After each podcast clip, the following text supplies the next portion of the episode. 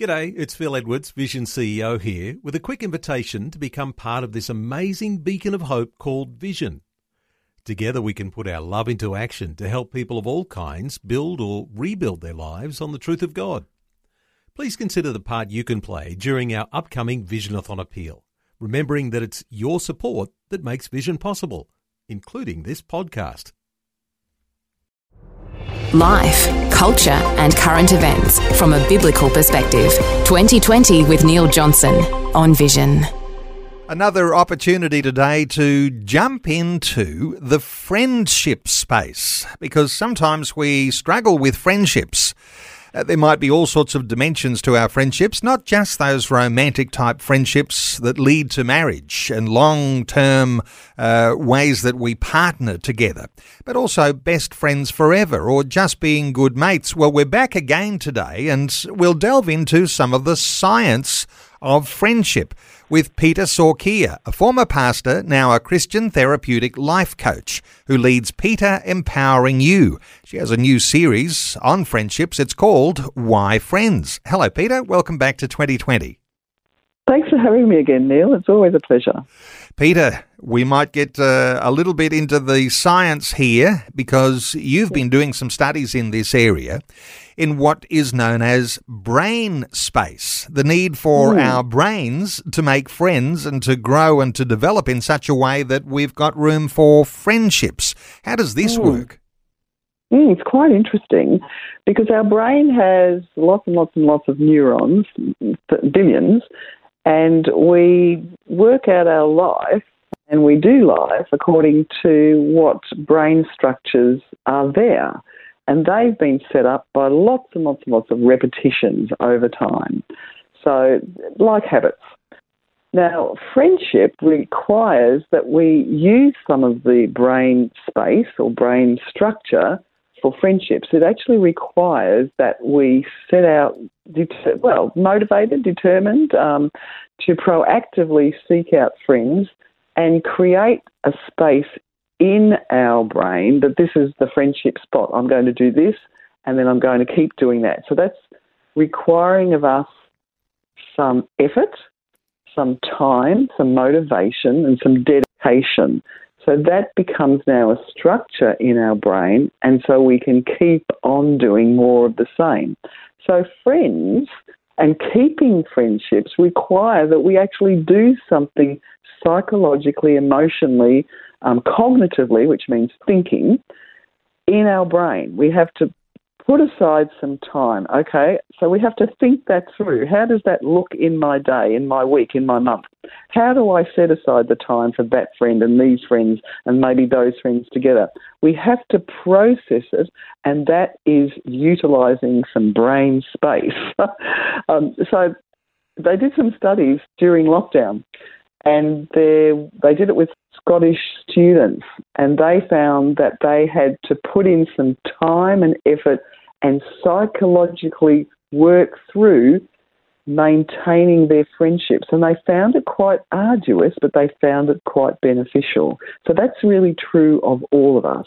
It takes work, it takes time, it takes effort, it takes some brain space, but you are going to reap the benefits.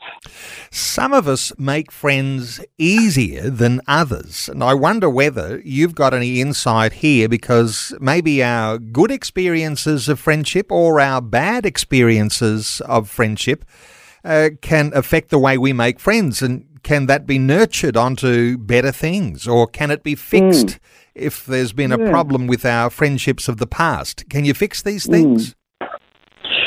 Well, I think it's perhaps how we prioritise friendships. Are we prioritising friendships or are we prioritising our work um, and, and other things that we need to do? Where on the to do list have we scheduled friends? Perhaps we don't. And if that's the case, perhaps we've been a bit lazy, or perhaps we just, it's a lack of planning, um, perhaps it's uh, we don't need them. We feel, but I think that we all know how great it is to connect with another person who is a friend who cares about us and we care about them, and how that feels.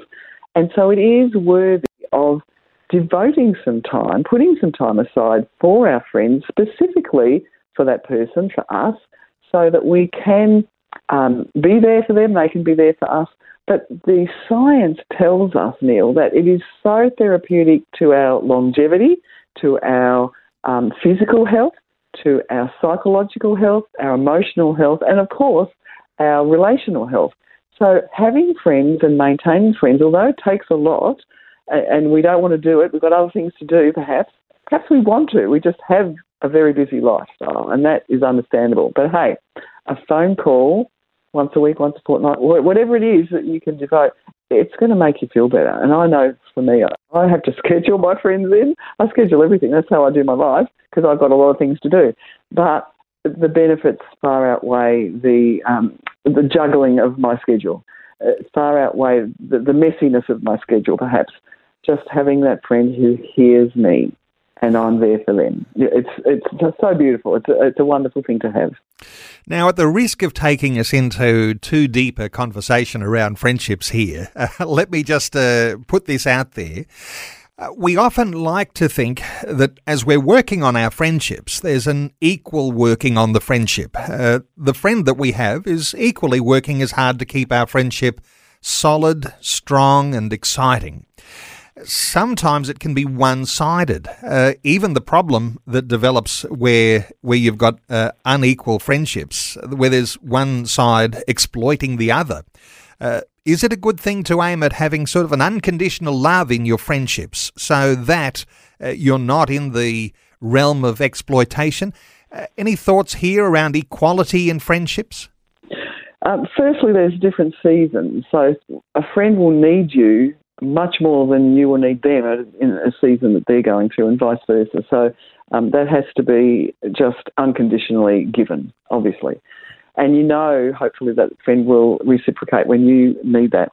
If if there is an ongoing um, unequally un- unequalness of the friendship, and it, it is ongoing, maybe months, years, then perhaps it is time to reassess that friendship. And does that friend really want your friendship? Do they really uh, value your friendship?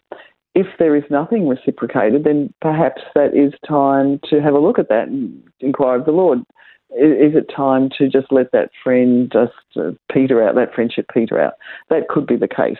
Um, I think we have to be sensible and not expect too much, but not be exploited and not exploit others. So I think we, we have to look at it clearly and objectively if we can. And if we need another friend to give us their their thoughts on it, so be it. Maybe get that friendship or counsellor or coach or whatever, pastor, to perhaps um, give you some feedback on what might be happening. So it's good to be objective.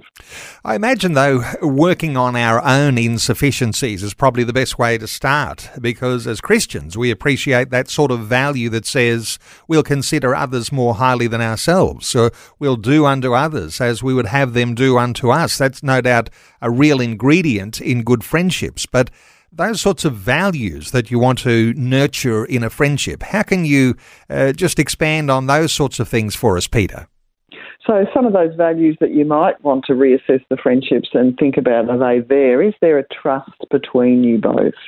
Do you both feel that you can trust your friend?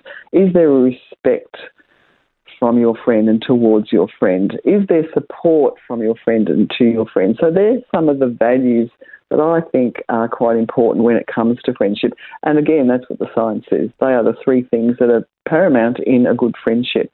And remember, all of these things really do influence our sense of purpose, not only our well-being and our health, but our sense of purpose. Even stress levels can be reduced. Even our self-worth and our self-confidence. Um, the research states are improved by having friends. So you can see that friendship is not just some ethereal sort of feel good thing, it's actually got some science behind it. And we know that the Bible talks about friendship and how good it is to have friends. So, you know, a lot of this science comes out, it's all very nice, but, you know, the Bible's been telling us all this stuff forever. Again, I'll bring uh, to mind and, and uh, read out that one from Proverbs 18, which says, A man who has friends must himself be friendly, and there is a friend who sticks closer than a brother. So, friendship is important. I'm just looking at another one. A friend loves at all times, and a brother is born for adversity. How good is it to have that friend that is there when you're going through adversity? And Peta, I imagine that it's a good thing to have friends in church. Uh, sometimes your friends move on and uh, that leaves you in a little bit of a void. But having friends that keep you motivated, keep you close to God, you're serving and you're working in, in His purposes together, working with friends in church is a very powerful way to form new friendships. It is. And a great place to find friends uh, because they have hopefully the same values as you, and it is worth taking the time to scan and have a look and, and perhaps test out some conversations and see if you gel with a person to to find some new friends if others move on. And I have a group of friends that I've known for 50 years, and uh, we are there for each other. We care about each other, and we support one another. And there's just nothing like it. And we had a meal out just recently, a Sunday lunch, and uh, we had all our husbands, so we're all women, we had all our husbands there. And the waitress actually was talking to me about us, and she said, You can just tell when people have been friends for a long time. There's just an ease of conversation. She said, I don't know exactly how to describe what I'm seeing with all of you, but there's just something that you all have. And hey, isn't that special when you've got that with a group of people and when you've got that with a special friend or friends?